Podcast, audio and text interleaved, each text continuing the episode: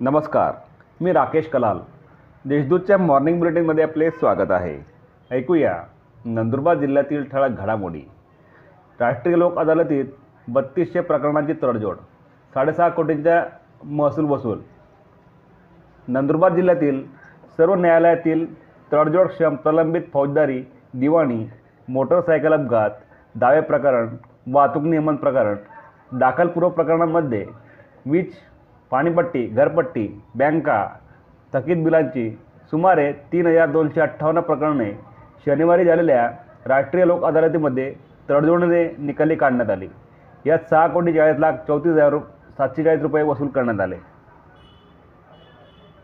रस्त्याच्या दुरुस्तीसाठी आंदोलन करणाऱ्या चाळीस जणांविरुद्ध गुन्हा. नंदुरबार ते तळोदा रस्ता दुरुस्तीसाठी गैरकायदेशीर मंडळी जमवून विनापरवानगी आंदोलन केल्याप्रकरणी चाळीस जणांविरुद्ध गुन्हा दाखल करण्यात आला आहे. दोन दिवसांपूर्वी तळोदा नंदुरबार रस्त्याच्या दुरुस्तीसाठी आंदोलन करण्यात आले होते. यात शेकडो जण सहभागी झाले होते. नंदुरबारात पावणे दोन लाखांची घरफोडी.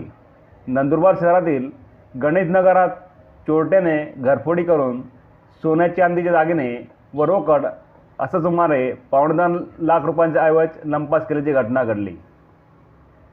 नंदुरबार जिल्ह्यातील नंदुरबार व धडगाव महिला रुग्णालय कागदावर सुरू. आम आदमी पार्टीचा आरोप. नंदुरबार जिल्ह्यातील नंदुरबार व धडगाव येथील महिला रुग्णालय हे केवळ कागदावर सुरू असून तज्ज्ञ डॉक्टर परिचारिका व इतर स्टाफचा अभाव असल्याने आजही नंदुरबार जिल्ह्यामध्ये मोठ्या प्रमाणावर माता मृत्यू आणि अर्भक मृत्यू होत आहेत. आरोग्यसेवेत सव्वीस जानेवारीपर्यंत सुधारणा न झाल्यास आम आदमी पार्टीतर्फे रस्त्यावर उतरून आंदोलन छेडण्यात येईल.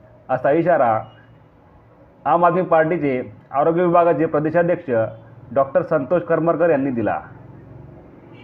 तळोदा येथे मोफत आरोग्य शिबिरात चाळीस चारशे जणांची तपासणी.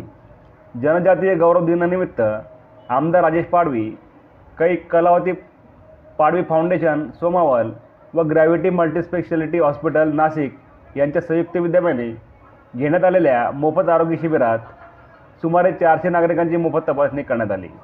या होत्या आजच्या ठळक घडामोडी अधिक माहिती आणि देशविदेशातील ताज्या घडामोडींसाठी देशदूत डॉट कॉम या संकेतस्थळाला भेट द्या. तसेच उतरा दैनिक देशदूत धन्यवाद.